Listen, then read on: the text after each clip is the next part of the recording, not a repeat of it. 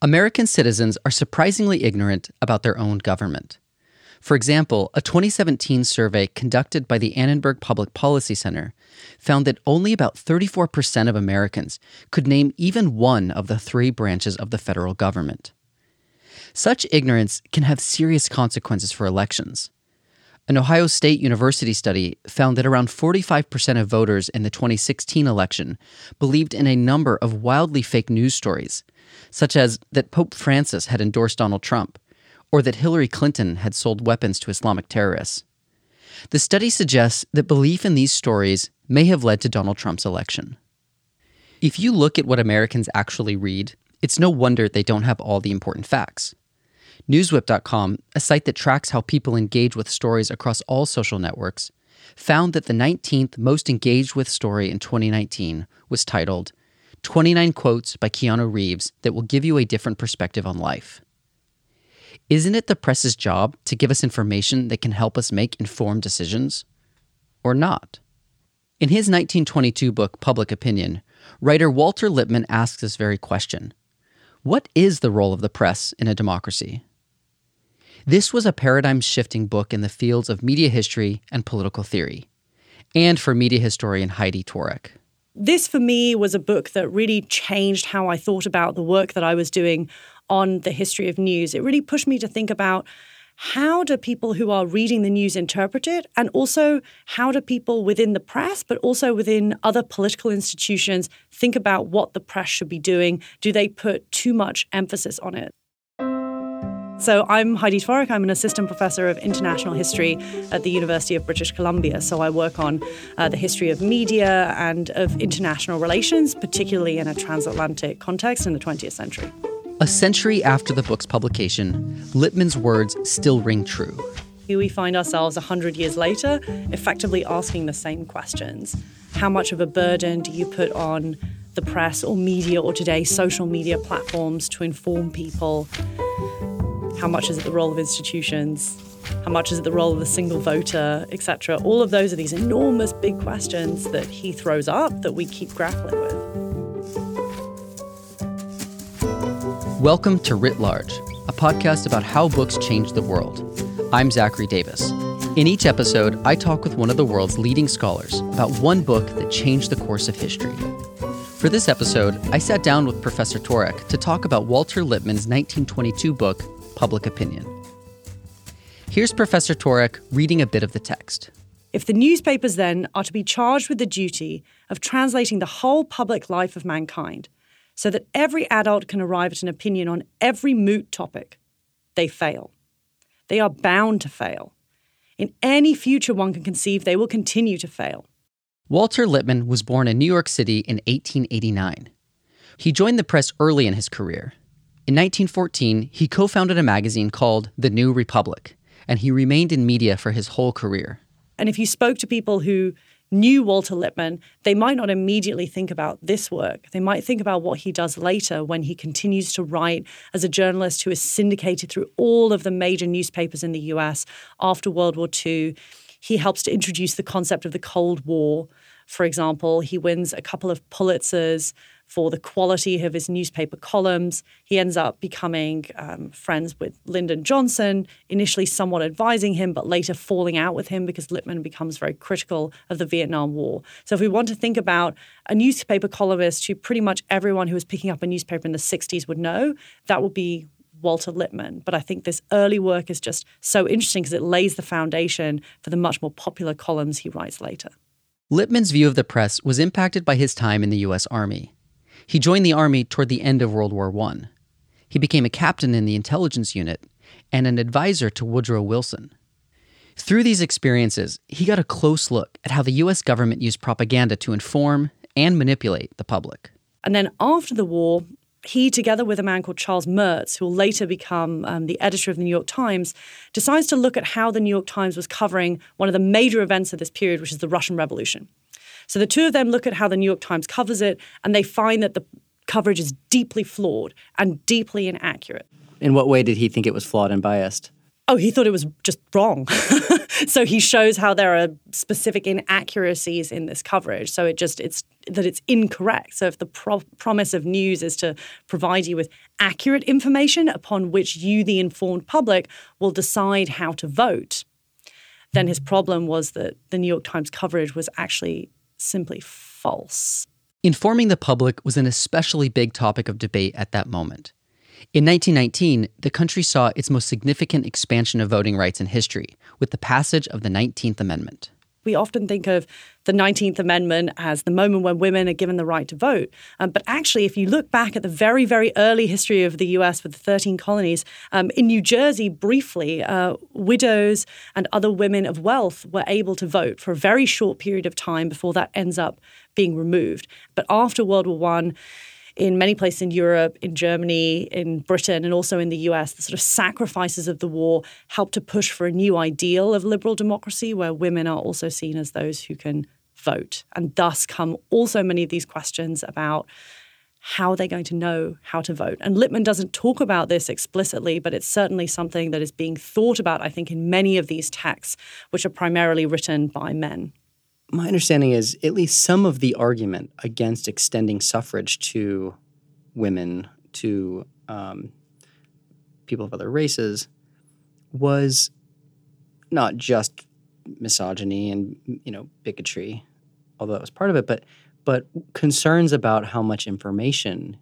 um, you needed to have or a certain kind of education. So I think at, at, at some of the anxiety is for democracy to function, you need informed citizens. So, how are you going to inform the citizens, and can we trust that it's not going to devolve into tyrannical mob rule? I guess that's the constant tension that some of the concern about how informed the citizenry is is getting at.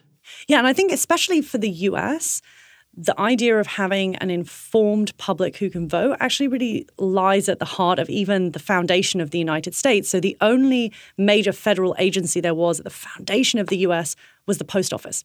The Constitutional Post was created in 1775, one year before the United States gained its independence from Britain. And it was created for one reason to spread the news. In 1792, President George Washington signed the Postal Service Act which established the U.S. Postal Service Department and set the price to mail letters, packages, and newspapers. Newspapers were a key way that American voters stayed informed, and informed voters were the foundation of American democracy. So, under the Postal Service Act, newspaper publishers could mail their newspapers for under two cents. Letters, on the other hand, cost anywhere from 6 to 25 cents, depending on distance. By 1830, newspapers accounted for 95% of the weight of all mail, but they accounted for only 15% of the revenue. So Lippmann comes out of this long tradition in the United States where actually the provision of information throughout the country to all sorts of small localities was something that the US government prides itself on doing uh, from the start. Not everyone celebrated the press's role in American democracy. In 1919, the writer Upton Sinclair published The Brass Check, in this book, he argued that the press was controlled by big businesses and the forces of capitalism. And Lippmann says, well, perhaps Sinclair is right, but ultimately that's not the real problem. The problem is that we're placing too much of a burden on the press to accomplish things that simply cannot. It cannot inform all people about all things at all times. Um, and in part, why Lippmann's book is so important is because he, he helps to really kick off a huge number of ways in which communications scholars and media studies scholars will look at the press. And part of that is by thinking about how readers are not just all exactly the same, that they interpret the world in different kinds of ways. That's very different from Sinclair, who's just looking at and accusing newspapers of being capitalist. He's not really thinking about how people interpret what they read. This was a major shift from the way that media critics had been examining the role of the press in a democracy. Rather than looking at what journalists wrote, Lippmann looked at how readers read. So, what he does in the book is he starts by um, describing how people understand the world and so on and so forth, how news functions. He becomes quite skeptical about really the influence of the press, and even more so, skeptical about the burden that other institutions place upon the press. And then he ends by making an argument that this, in fact, means that we should rely less on ordinary voters and more on a technocracy. So that's the part I think that, that many people fundamentally and viscerally uh, disagree with. But it's worth knowing that what he's writing is leading toward that kind of argument about the vision of how he thinks society should be ruled. So I think we can take inspiration from different parts of it while not necessarily agreeing with the fundamental political vision he comes out with at the end. Why did he arrive at that conclusion? What what is his argument there? So one of the things that Lippmann says in the book is, well, what we have to remember is that whenever we read the news, wherever we are, we're not just going to blindly accept whatever is said. We actually interpret it through the pictures of the world we have in our heads already, which he then says are stereotypes.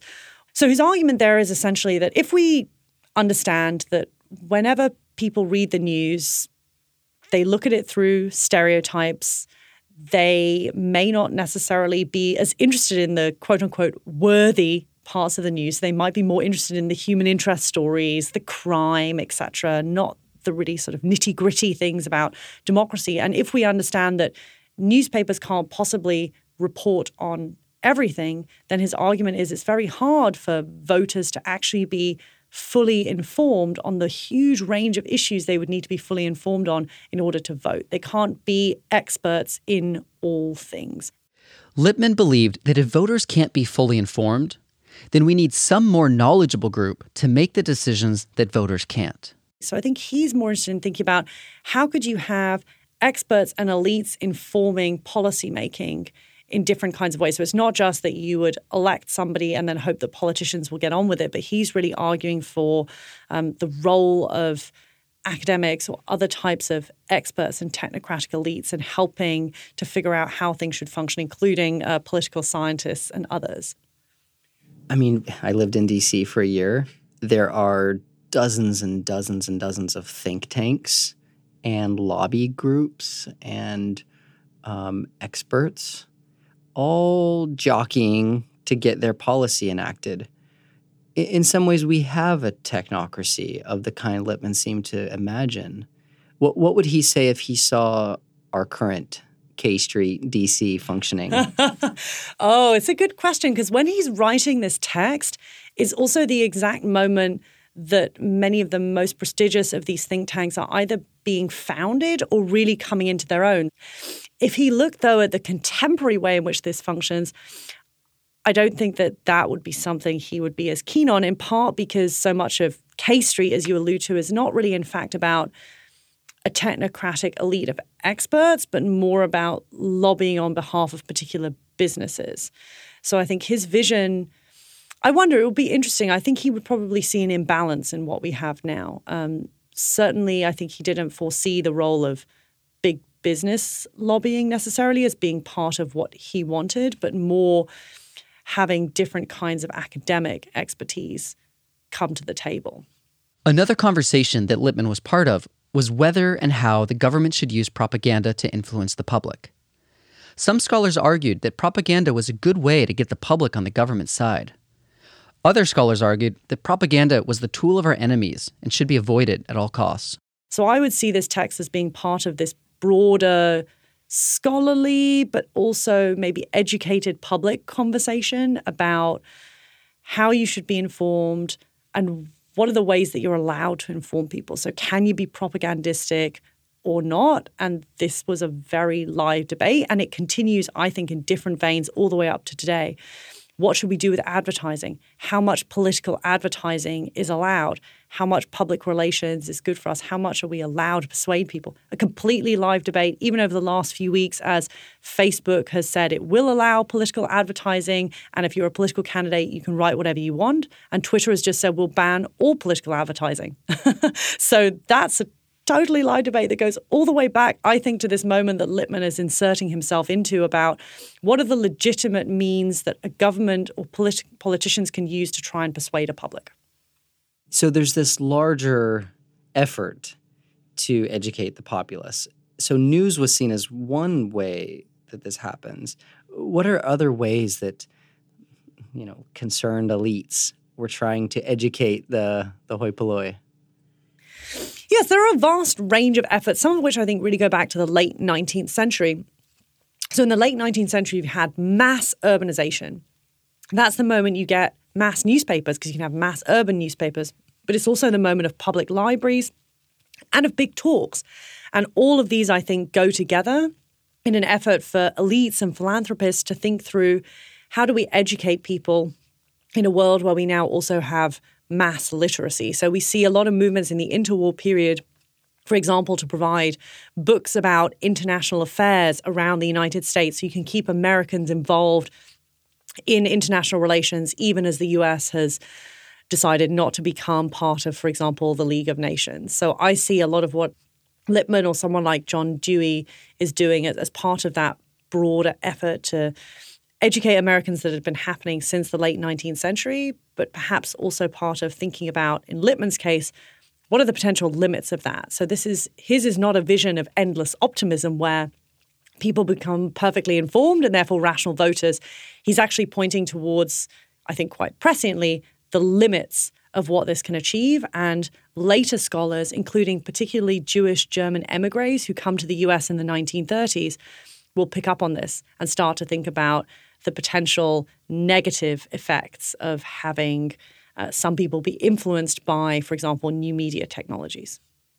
So, so far, I, have heard you mention several ways in which uh, Lippmann is raising questions and participating in conversations. But how did his ideas change the way we think about democracy, our country, and the world? Big question. Let me give you. Let's let's do three. Uh, so the first is, I think, starting a conversation that dies down somewhat after World War II, but has really resurged in the last five years, which is the question of the reality of how voters operate in a democracy versus the theory. So the idea that we have a theory, the utopia, that when every voter goes to the polls, they have fully informed themselves on policy, they really think about if they're, say, re electing somebody, what have they achieved over the course of their entire term, and so on and so forth.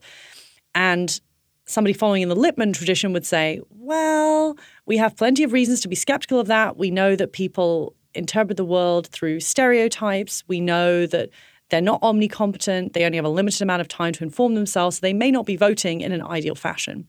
So that's, I think, one of the conversations that Lippmann really helps to begin, that at times goes away, but has really come back over the last four to five years as people try to grapple with why we have the rise of voting for certain types of uh, political candidates and what does that mean about even being an informed voter and how do we grapple with the reality versus the ideal of what we think about democracy.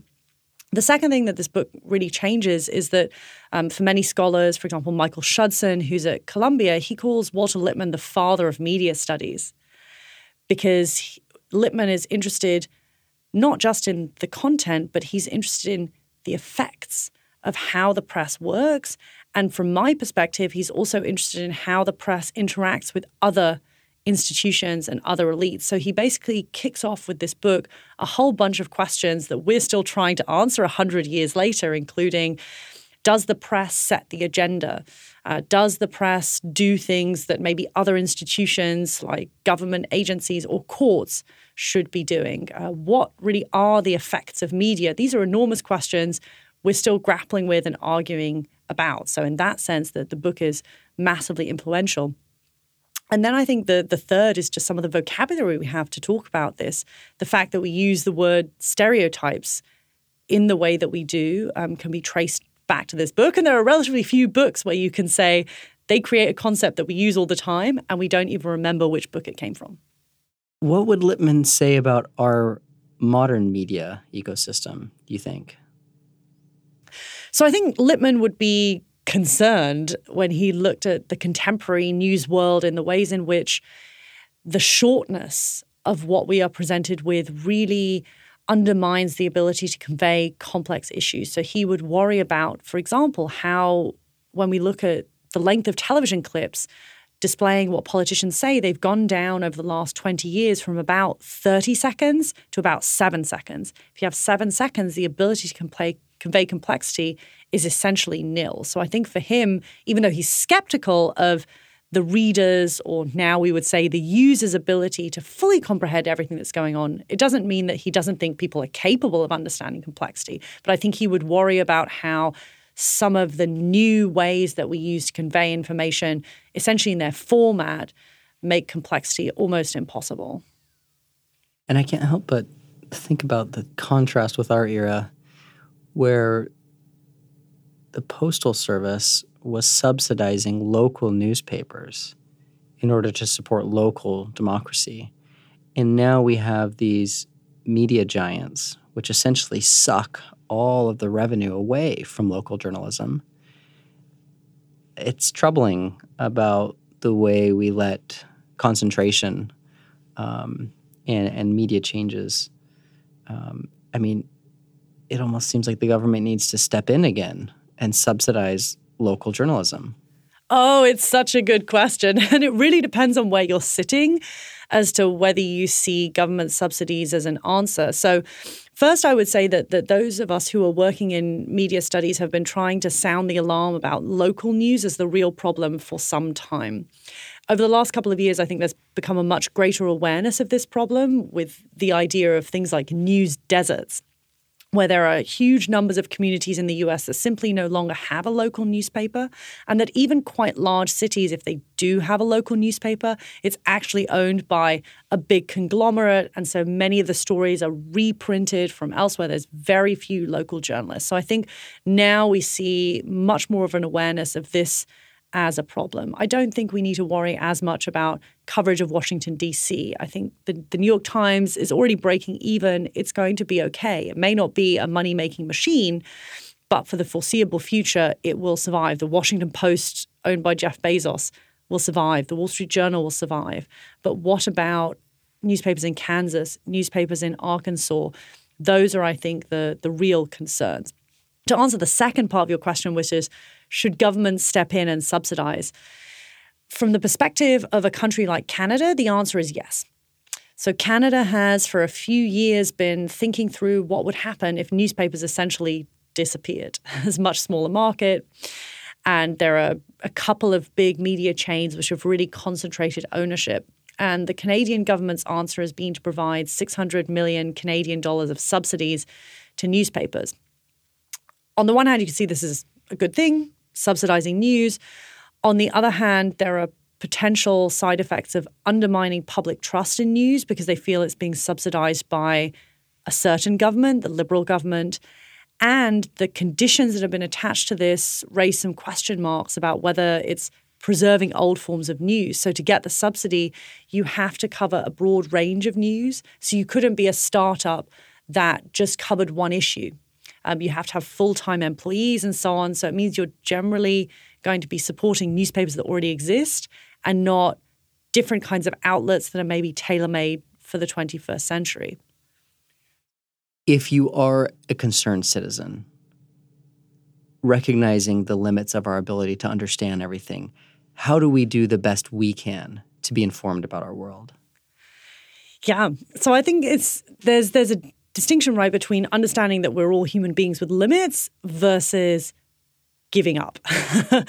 and so if we want to be informed citizens, there are of course still a host of ways of being able to do that, whether it's subscribing to the news outlets that cover the things that we particularly are interested to thinking about the many ways in which citizens indeed can be involved in the causes that matter to them. It can be volunteering, it can be writing comments to government initiatives on the things that really matter to us, or it can be, at least in the United States, running for various forms of local office because the US has so many different layers of local government that one can get involved in. So I think there are ways of deciding which is the slice of the pie that we want to take and, and not feeling defeated by the fact that the world is complex, which indeed it is, but perhaps to figure out what is the slice that slice the pie that we're going to eat and then to, to delve into that. And certainly something that um, others like Robert Putnam, who wrote Bowling Alone, talk about is the, the lack of community life and the decline of community engagement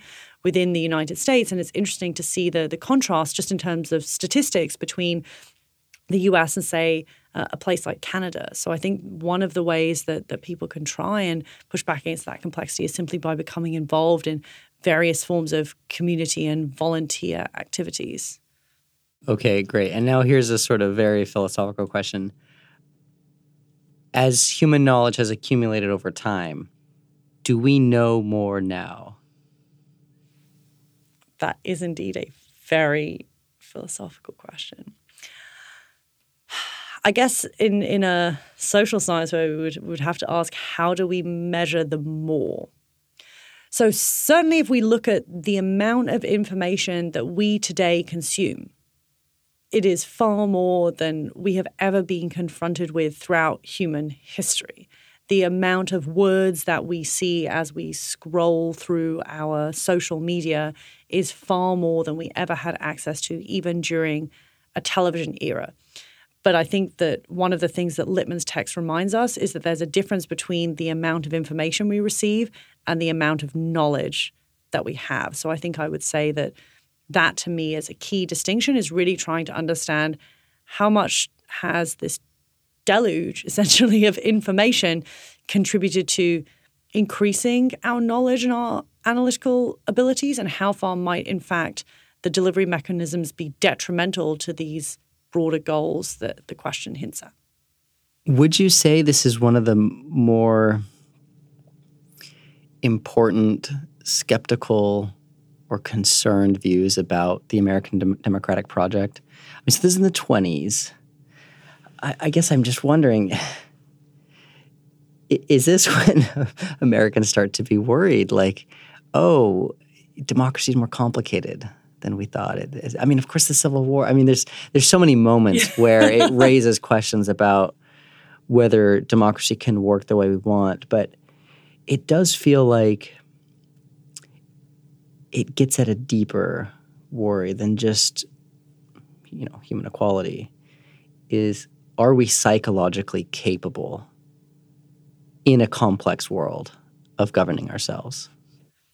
we today think our world is deeply complex. Remember, 100 years ago, people like Lippmann are grappling with exactly this same question of is the world already too complex for the individual voter who is going on the subway to work and can only read the newspaper for half an hour? Can that voter really grapple with the complexity of society? So it turns out that question has been around for a very long time. And if we understand it as a question that isn't new to the internet age, isn't new to our present moment of globalization, but actually something that maybe has been inherent to modern democracy, I think that can actually perhaps assuage us a little bit because the skepticism of a Lippmann sounds very similar to the skepticism of people talking about democracy today. And yet, post 1922 we'll see some of the the greatest strengths of American democracy, right? So it says that that's what a democracy does is to consistently question itself and its methods and think about how to reform them. So I see it in a way you can see it as a pessimism about the limits of democracy, but I also see it in a sort of optimistic way that maybe these are the inherent questions at the heart of a democracy. And it's when we stop asking those questions that we're really in trouble. A century ago, Americans were coming off the heels of a devastating world war. Lobby groups were just beginning to exert their political influence.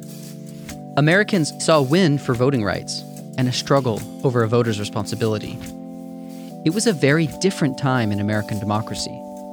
But the questions they faced were familiar. And that's the point. We can try to answer the questions that Lippmann posed in public opinion. In fact, we must try even if we won't succeed. Democracy is not a destination, it's an ongoing process, and the constant questioning is how we know it's working. Writ Large is produced by Galen Beebe, Jack Pombriant, and me, Zachary Davis.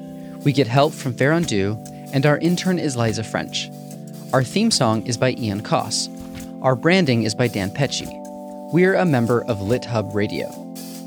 Writ Large is a Lyceum original production. Lyceum is a curated podcast app with a hand picked catalog of educational shows. Join our show's discussion room in the Lyceum app to share your thoughts and hear what other listeners are saying. You can download the app in the App Store or in Google Play. It's L Y C E U M. You can also find us on Twitter at WritLargePod and on our website, writlarge.fm. There, you'll find transcripts and links to the books we discussed. Thanks for listening. See you next time. Next time on Writ Large, I talk with Dartmouth professor Joshua Bennett about what the 1937 novel Their Eyes Were Watching God can teach us about cancel culture. You have to sort of make a clean claim, and that claim also has to be tied to all of your identity categories at once, right? It just has to be like, look, you are, you know, a poor, non-disabled black person from a certain part of the world. Thus, your politics need to look like this, and if they do not, then we reserve the right to keep you from being able to feed yourself. You can hear this episode right now in the Lyceum app. That's L Y C E U M.